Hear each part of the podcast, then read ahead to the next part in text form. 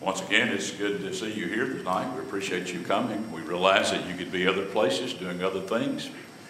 But uh, once again, I think you've chosen a good thing, and that is to come together with the people of God to be able to worship and serve God together. You encourage me, at least, by your presence this night, and I know you encourage others as well. It's so good that we can come together to honor and to praise and glorify God and strengthen and edify and build each other up. I enjoy being with John and Glenda tonight. And, uh, it's such a joy to be able to sit and talk with those whom you love and have great respect for. And, uh, food was absolutely delicious as every place I've been this week, and so I, I appreciate that so very much, and the kindness and hospitality, and for all the nice things that you've had to say at the end of services, and I appreciate that so very much. It encourages an old fellow like me to continue to press on, and I appreciate that so very much. And uh, you know, I, I want to preach as long as I possibly can. I'm uh, kind of like Brother McKee, Aud McKee. When I was in Nashville, I talked to Aud one time. Aud was in his 80s. And uh, he stepped down from local work, and he said he was afraid that they wouldn't ask him to step down, that he didn't do a good job, that they wouldn't say anything to him. He said, So I'm just going to hold meetings from here on out. He said, I know if I don't do a good job, he said, they won't ask me back. So uh, that's, that's kind of kind of how I feel.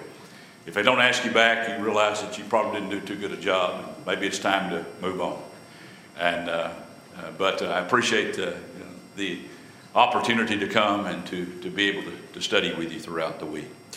We want to continue our studies of talking about a heart tonight, but tonight we want to look at a merry heart. And really what's said within the scriptures concerning that. Back in the book of Second Chronicles, and we looked at this, I think it was last night or night before, I guess night before. He said, On the 23rd day of the seventh month, he sent the people away to their tents, joyful and glad of heart for the good that the Lord had done for David, for Solomon, and for his people Israel. You remember in the first part of chapter 7 here, the temple had been completed, the sacrifice had been consumed, and God had filled the temple. And now Solomon sends them away. And he sends them away to their tents, and of course, he says that they had a joyful and glad heart. How would you describe yourself? Do you describe yourself as a person who has a joyful and glad heart? Do you realize that we have, and we've noted this from night to night, that we have a lot to be thankful for? We have a lot to appreciate God for, for the things that He's done for us in life. Physically, yes, but above that, the spiritual blessings, obviously, that we have in Christ Jesus. And we'll think about that a little bit as we get a little bit farther into the lesson. But you realize, and John and I talked a little bit about this before services, there are some things that we're not to rejoice in. I want to suggest at least two of those things to you. There's a number of things, obviously, that we can look at, but this will cover uh, quite a few of the things uh, as we look at these uh, two together and, and think a little bit about them. You know, one of the things that we should never rejoice in is the misfortune of others. Regardless of how we may feel toward the person that has the misfortune in life, the Lord tells us not to rejoice in those kind of things in our life, not to find joy in those. He said, He who mocks the poor reproaches his maker. Now, let me just stop there. Surely you don't mock those who are poor, do you?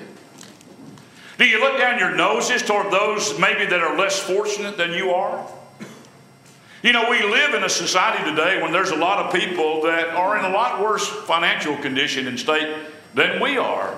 Most of us have plenty and we have an abundance. And actually, because of the poor, you know, Jesus said we always have the poor with us. And as a result of having those that are poor, we have an opportunity to honor God. We have an opportunity to do good to those who may be in need. We may find ourselves sometimes in need. We're certainly not exempt from having uh, money, loss of money, and various financial hardships in life. You know, I've seen numbers of Christians sometimes have financial difficulty. Sometimes it may be because of sickness, a loss of job, or any number of things that that could happen to. But here he said, He who mocks the poor reproaches his maker, reproaches his God. But he said, He who is glad at the calamity, the calamity that comes upon somebody else, he said, will not go unpunished. God will remember that. You know, God's like us. He has a long memory, doesn't he? He doesn't forget things. You know, I have a tendency to forget things, but God doesn't. God remembers those things. And so we have to make sure that we don't rejoice when calamity comes upon someone else. What about if that person that calamity comes upon happens to be your enemy? Do you rejoice in that? Well, I'm going to tell you, you shouldn't. And the Lord tells us not to. And so we should rejoice in the misfortune of others. In Proverbs 24 and verses 17, he said, Do not rejoice when your enemy falls. He said, And do not let your heart be glad when he stumbles.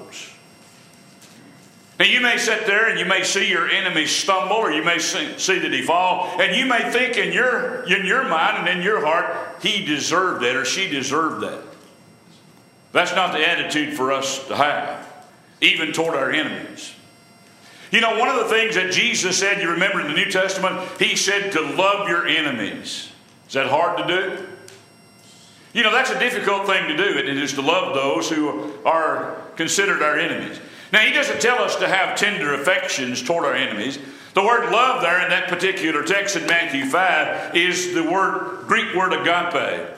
And it's a benevolent type love that you're willing to help and aid and to assist even a person that might be considered our enemy. And we certainly do not rejoice when our enemy falls. That's pretty easy for us to do, though, isn't it? And so we have to guard our hearts against rejoicing in the wrong thing. Do not let your heart be glad when that happens or when that occurs to our enemy. And so we have to make sure that we don't rejoice in the misfortune of others. If we have the proper love toward God, love toward the truth, and love toward our neighbor as we should, as the Bible teaches us and instructs, then certainly it's not going to find any pleasure in sin. Paul said this in 1 Corinthians 13 in verses 6.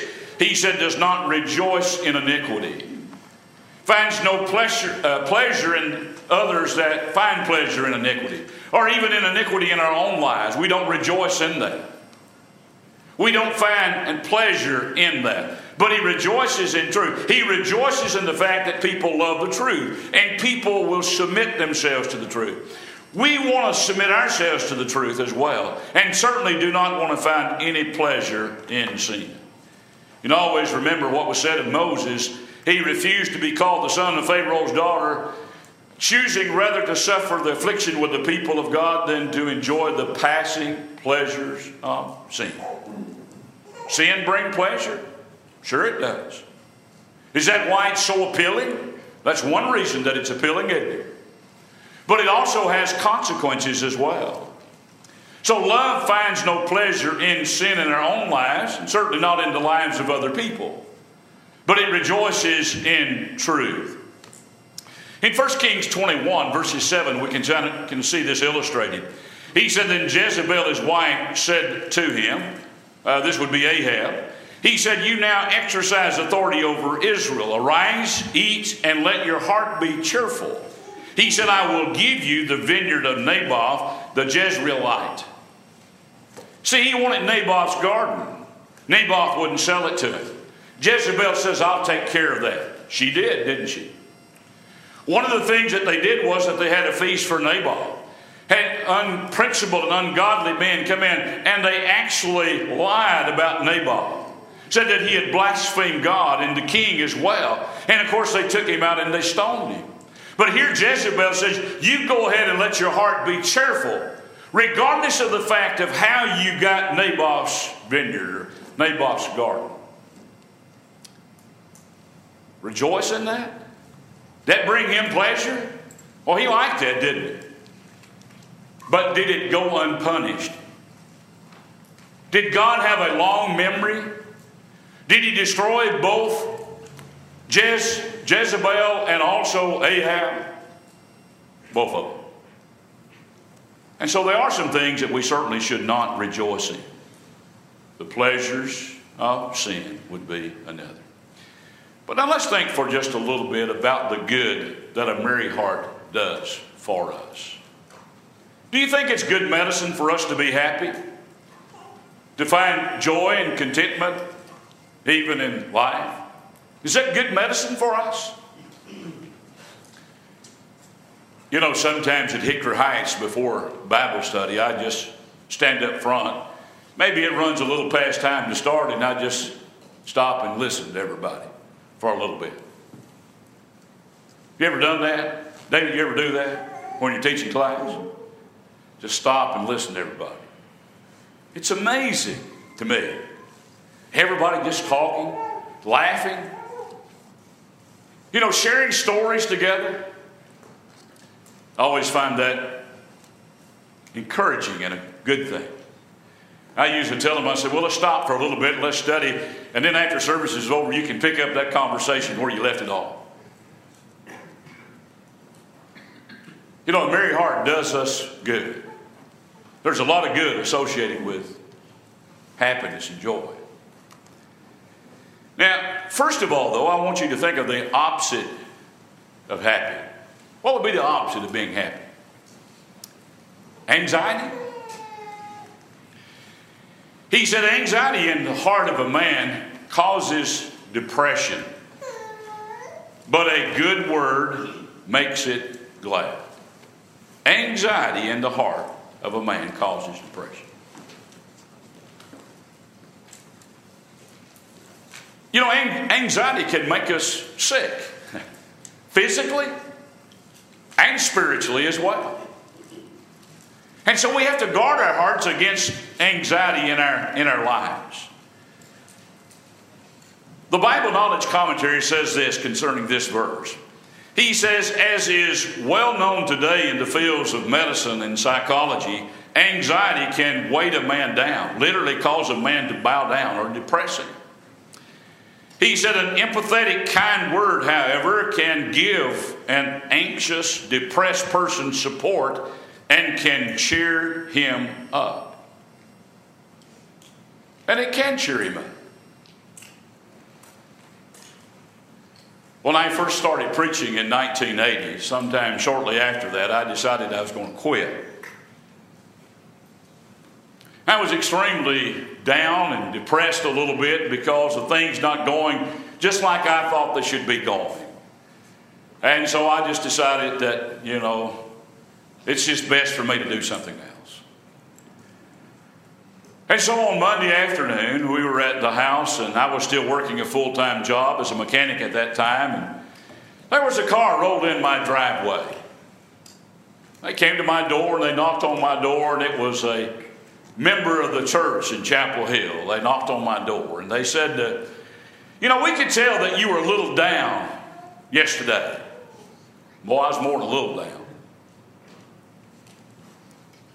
And they just wanted to come over and sit and talk with me. And they sat down and they talked with me for a long time.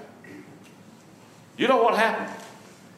When they left, I was more determined than I guess I'd ever been that I would never, ever quit preaching the gospel.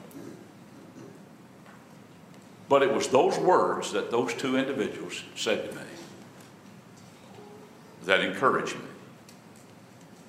and picked me up and took away any anxiety of heart or depression that was in my heart that night.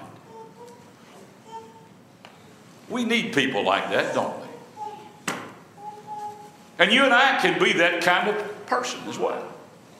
We can be that person that can say something to someone and encourage them and lift them up and strengthen them by a good word and can make one's heart glad. See, anxiety can destroy us, and we have to be careful that that's not the case. You know, a merry heart, there's a outward expression that it shows as well. He said, A merry heart makes a cheerful countenance. But by sorrow of the heart, the spirit is broken. It's the outward appearance that the cheerful heart sometimes shows as well. In the Bible Knowledge Commentary, it said, inner joy shows on a person's face.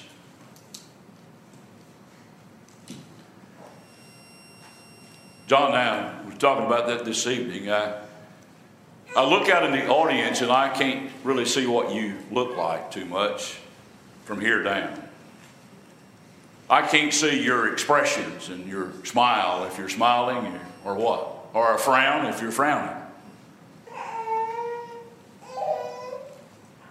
I was at Walmart not too terribly long ago, and I rounded the corner and almost ran over a young lady. And I said, Excuse me. She's a person that I didn't have for her to, she didn't have to take down her mask for me to see her smile. You ever seen someone like that? It showed in her eyes. I could see that in her eyes. And I told her that. I said, Well, I can see your smile without your mask being down. I said, You're smiling. And she was. She had such a cheerful countenance. And it seems to me that this kind of person would be the person that would uplift others. And we see lots of people like that. He said, but inner grief or heartache depresses a person's morale and crushes the spirit. Happiness and depression are issues of the heart. What a person is inwardly has more lasting impact on his emotional state than do his circumstances. Now, look at that very carefully. What a person is inwardly has more lasting impact on his emotional state than do his circumstances. What you are inwardly.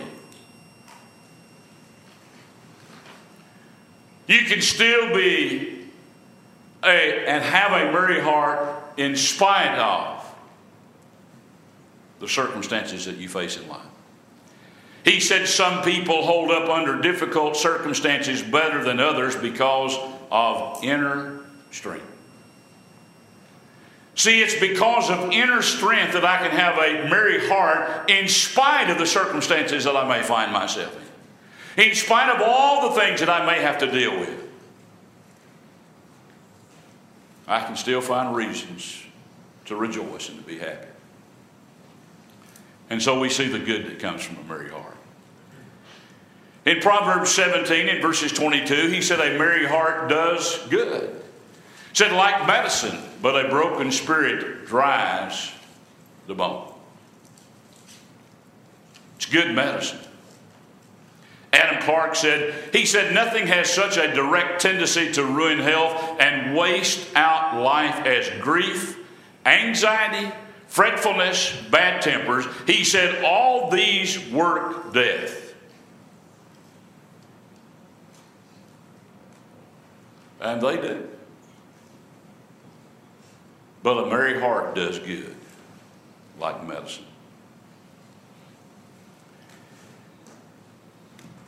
As I was studying, restudying this lesson today, I happened to think of something that said back in the book of Ecclesiastes. Would you turn there with me for just a moment in your Bible?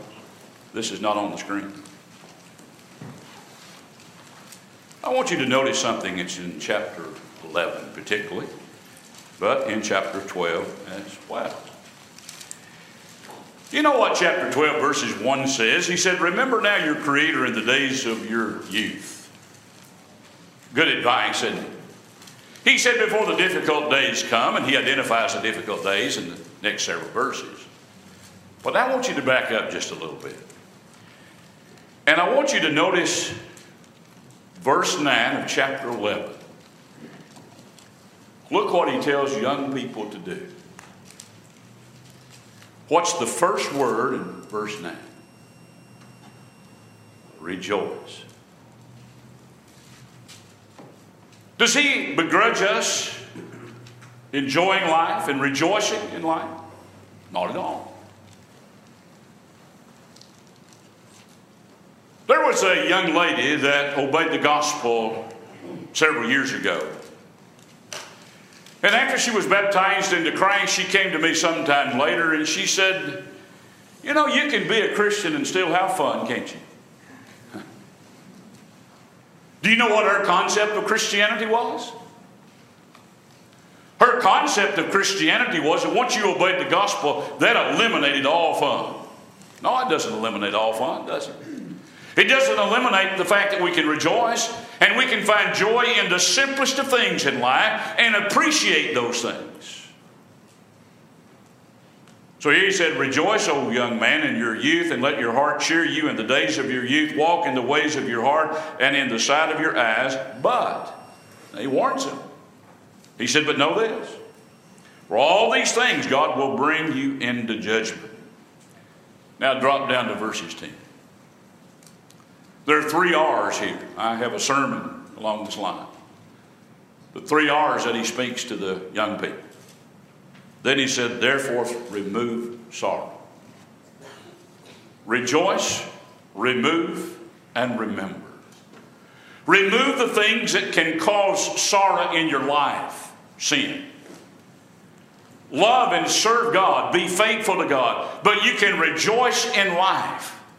And we should find much to rejoice about and much to have a merry heart about because of who we are, because we're the people of God. There's a lot of reasons for us to rejoice or to be happy in life. And the Bible tells us several of those things. One thing is because of the great things, and I left out a word here. I'm sorry about that. I caught that today, and I couldn't come back and change it on your computer. I could change it on mine, but not yours. Because of the great things done by the Lord. And He's done a lot for all of us, hasn't He? But look in Psalms 126. Now, it seems to me the setting of this particular psalm is talking about when they returned from Babylonian captivity, because that's what's under consideration here. He said, When the Lord brought, you, uh, brought back the captivity of Zion, they were in captivity for 70 years in Babylon. He said, We were like those who dream. It almost seems like a dream that we've left Babylonian captivity and we've reoccupied the land. He said, Then our mouth was filled with laughter and our tongue with singing. He said, Then they said among the nations, The Lord has done great things for them. This is what the others said about them. And then he says, The Lord has done great things for them, but the Lord has done great things for us. They recognized that the Lord had done those things for them as well. He said, And we were glad. Bring back our captivity, O Lord, as streams in the south. Those who sow in tears shall reap in joy. It seems as they were sowing that there was not much thought about reaping, that the circumstances were not very good for reaping, but now they are reaping shall doubtless come again with rejoicing and bringing his sheaves with him. Look what God has done for us.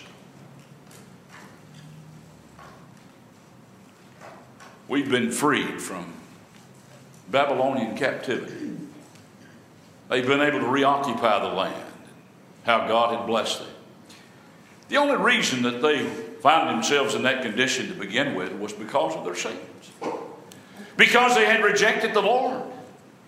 They lived in cities that they did not build. They would drink water from wells that they did not dig. He warned them concerning that. He said, Beware lest you forget me and forget what I have done. And that's exactly what they had done. And they had turned to idolatry. But now they're coming back to the land and they're able to rejoice. And their hearts are filled with merry and gladness because as they think about what the Lord had done for them. Think of what He's done for us. Of all the things that we receive from His bountiful hand, day in and day out. The beauty of creation, several have mentioned this in their prayers this week. I appreciate that so very much. And what a blessing it really, really is of all the things that God has done for each and every one.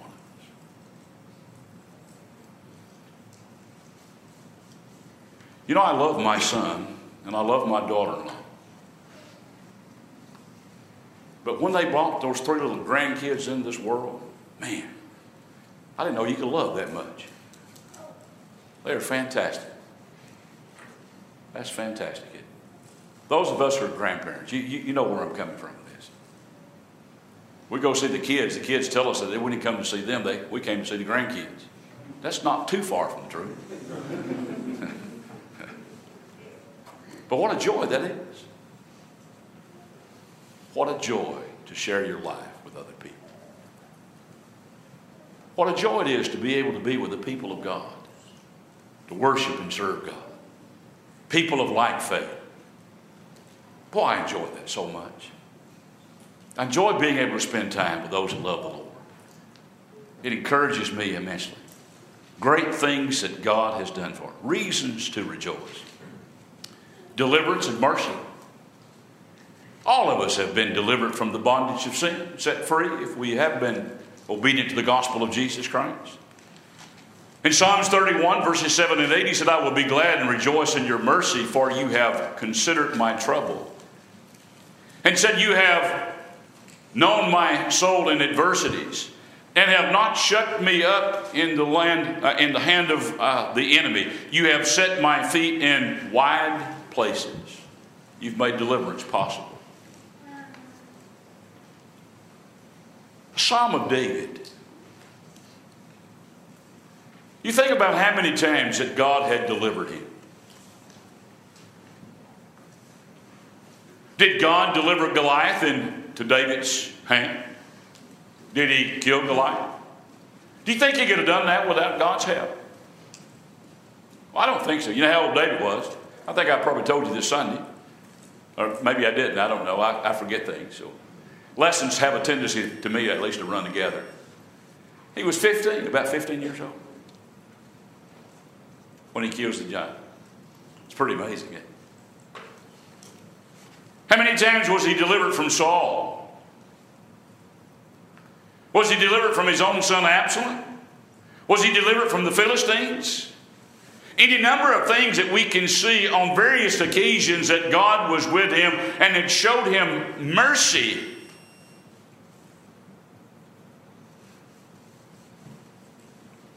And deliverance on numerous occasions, just like he has us. I've often wondered sometimes in driving just up ahead of you was a wreck or right behind you was a wreck. I just wonder sometimes for the providence of God how many times that you and I have been delivered from adversity in our lives because of His love, mercy, and patience, and His great providence around us. Reasons to rejoice. There's a message that rejoices the heart as well. He said, How beautiful upon the, the mountains are the feet of him who brings good news, who proclaims peace and who brings glad tidings of good things, who proclaims salvation and who says to Zion, Your God reigns. And go ahead and read the next verse as well, and I'll make some comments. Paul said, He said, And how shall they preach unless they are sent? As it is written, How beautiful are the feet of those who preach the gospel of peace and who bring glad tidings of good things.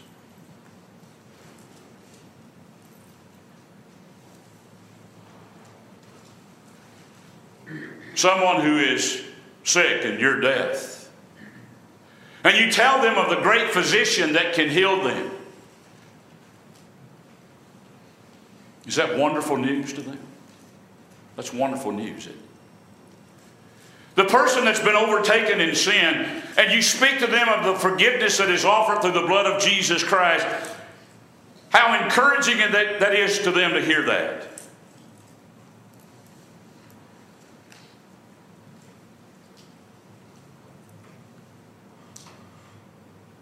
The message is called the gospel or good news of peace and who bring glad tidings of those things. All of us can do that. All of us can take the gospel to those that are lost and in sin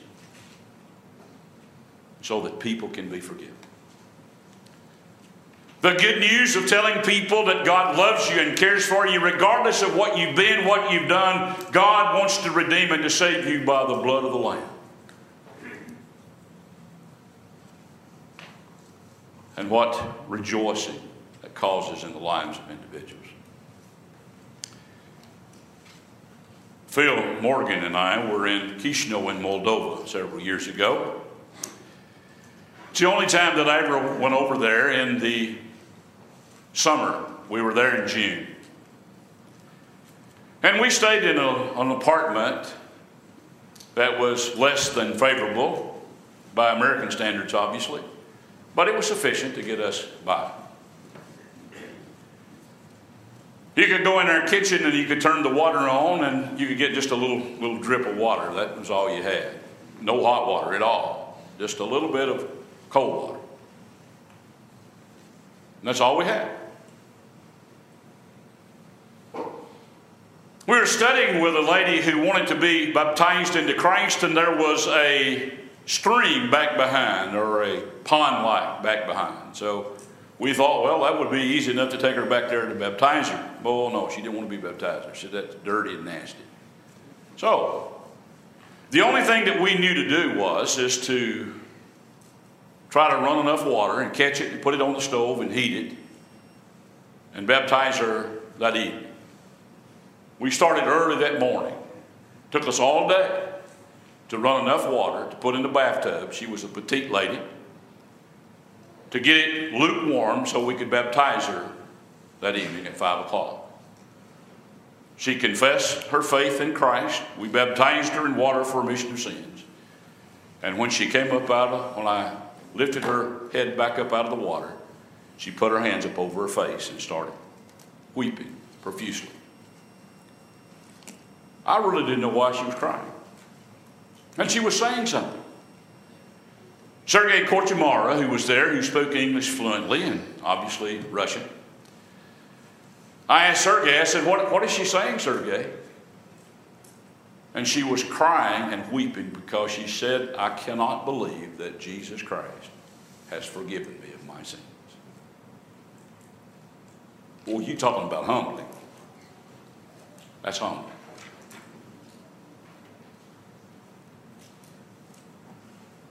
She's still faithful to this day. Does my heart good.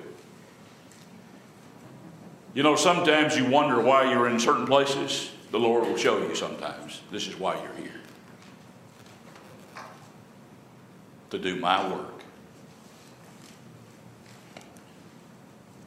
We have a lot to rejoice about because we have God's mind revealed to us.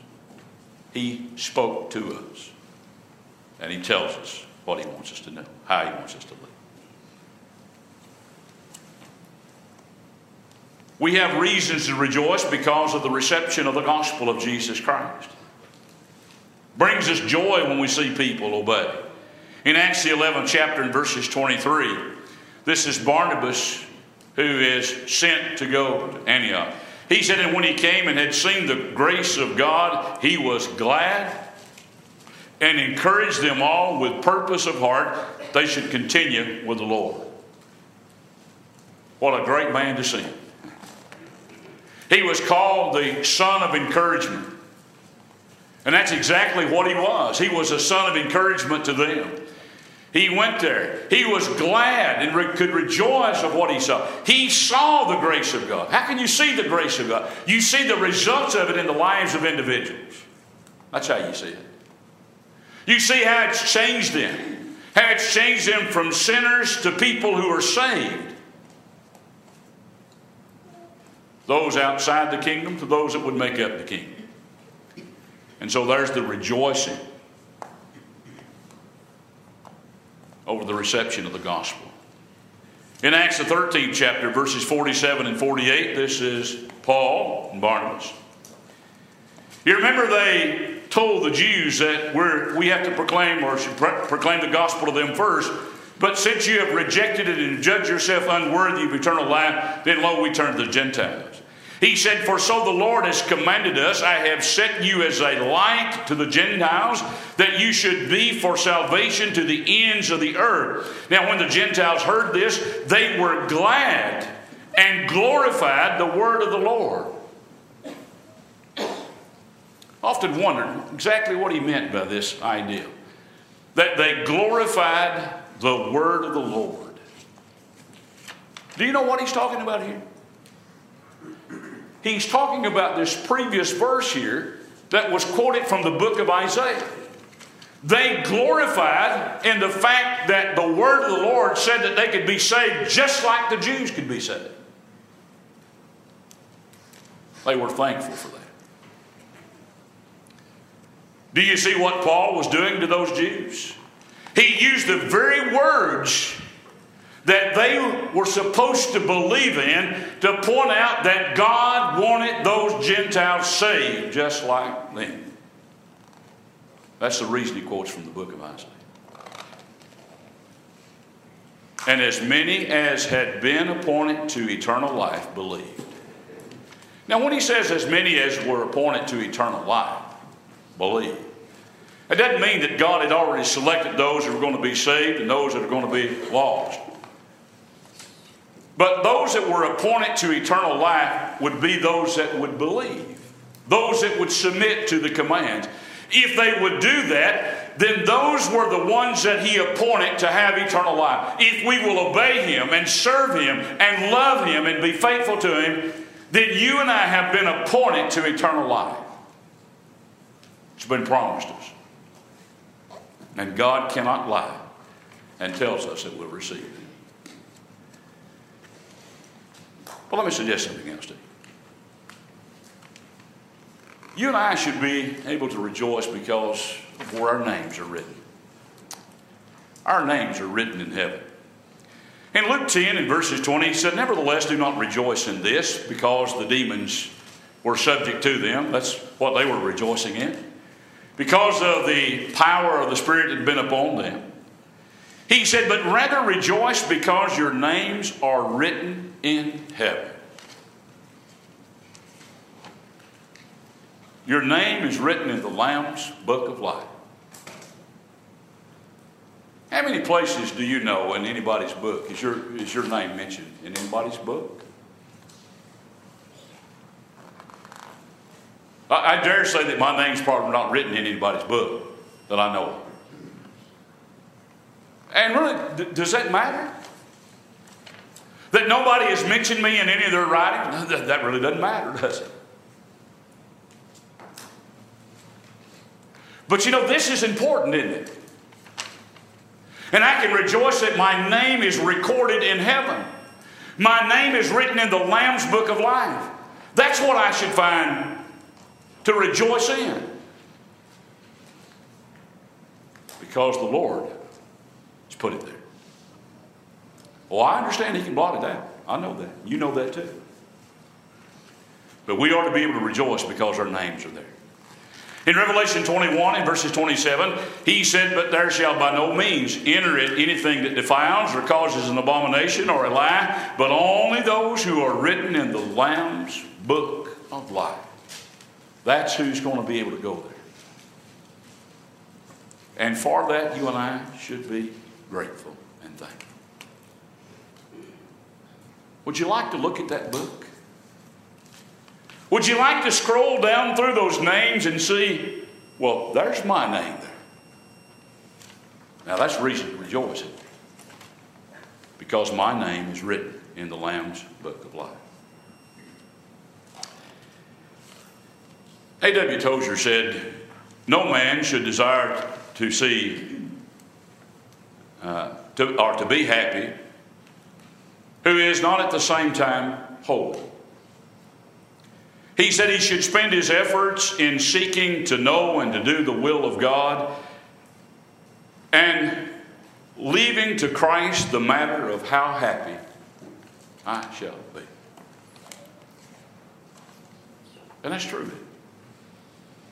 And that's what we should be striving always to do. And so I have a lot to rejoice about. Now let's think as we close the results of a merry heart.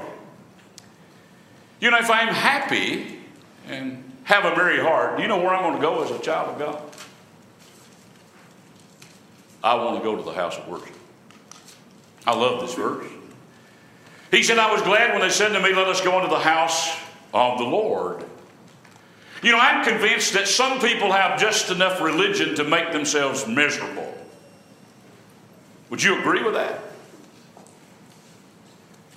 You know, to them, I think that it's drudgery to serve the Lord, but it's not that to those that love the Lord. It's not to, to those that have a merry and happy heart that's been redeemed by the blood of the Lamb. They're glad when it comes time to go to worship and serve God. They want to be there. You know, if there's one thing that COVID 19 taught me, and that's how much I miss being together with the people of God and worshiping God like we're worshiping tonight. That's one thing that taught me. Sylvia and I obeyed the gospel in 1974, in April of 1974. And since April of 1974, I missed one service on purpose when I was young in the faith and didn't know any better. And I regret that.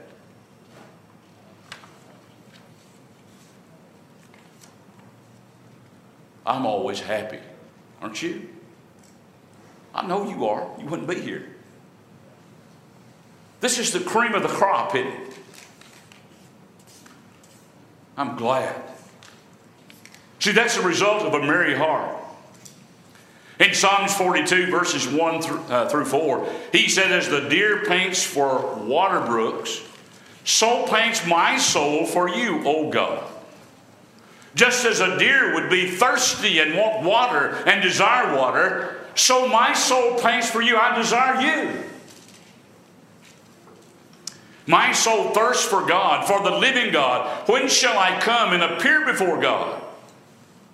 He said, My tears have been my food day and night, while they continually say to me, Where is your God?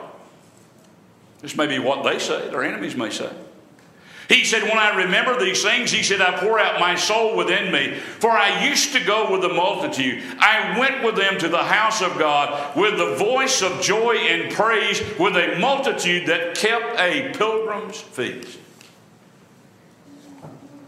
That's where I want to be. See, that's the result of having that merry heart that's been forgiven and redeemed. Is that we want to come together as the people of God. Second, I'm going to worship when I come together as well. In Psalms 9, verses 1 and 2, he said, I will praise you, O Lord, with my whole heart. I will tell of all your marvelous works. I will be glad and rejoice in you, and I will sing praise to your name, O Most High. See, if I have this merry heart, that I'm going to assemble with the people of God, and I'm going to worship, I'm going to serve I'm going to be faithful and loyal to Him. James 5 and verses 13, he said, Is anyone among you suffering? Let him pray. Is anyone cheerful? Let him sing songs. Wanting to praise, wanting to honor, wanting to glorify, and wanting to serve Him. And really, as long as I live, until I take my last breath, I want to honor and praise and worship and serve my God. I will sing to the Lord as long as I live. I will sing praise to my God while I, I have my being. May my meditation be sweet to him. I will be glad in the Lord. Psalms 104, verses 33 and 34. As long as I live, as long as I can take a breath, and as long as I can walk in this building, or as long as I can worship and praise Him, even in my private worship and devotion, I'm going to do that. Gerald, I hope you don't mind me saying this, and I'll apologize to you to, to begin with if I offend you. I don't mean to do that at all. I wouldn't do that. Gerald's dad, Cliff, had a brain tumor on the base of his brain. He had that removed. And I still remember him doing everything that he possibly could to make his way in that building to worship his God. And he did that till he just couldn't go anymore. Now, that's what I remember about Gerald Day. That's the kind of man he was. As long as he could go, he did. What about us? Do you know why he did that? Because he loved the Lord. That's why he did. It. And there was nothing that he was going to allow to stop him from worshiping and serving God. What a great legacy somebody like that has left behind. for us. What a great example. As long as I can. There are seven things I think that will help us to have a merry heart. One is if in sin, seek God's forgiveness. Sin troubles us, separates us from God, causes anxiety in people's lives. Always seek the spiritual over those things that are material. Don't ever allow the material things to dominate your life, but always seek those things that are spiritual. Learn contentment, as we talked about last night. Be content with the things that we have. Praise God and be thankful for what we have. Don't allow others to control you. Share with others. Be grateful always. And be optimistic.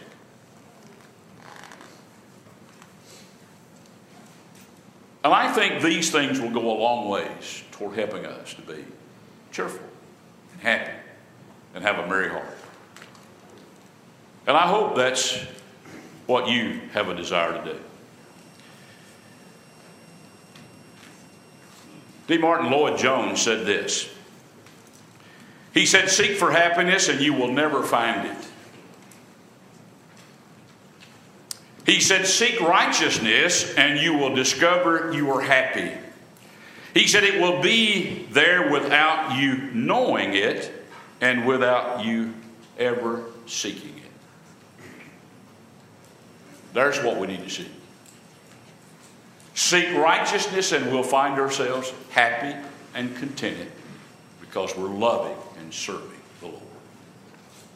And we'll find ourselves happy we'll find ourselves with a merry heart that we can praise and honor and glorify God.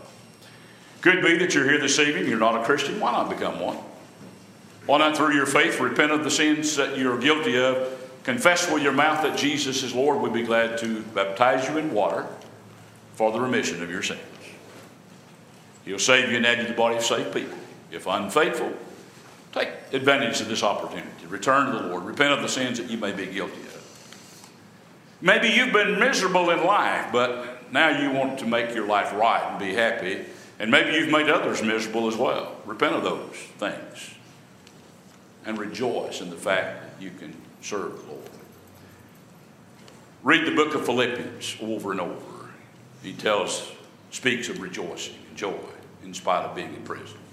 Can we help you in your obedience? If so, make your way to the front and let your wishes be made known as we stand together to sing this hymn. Won't you come, please?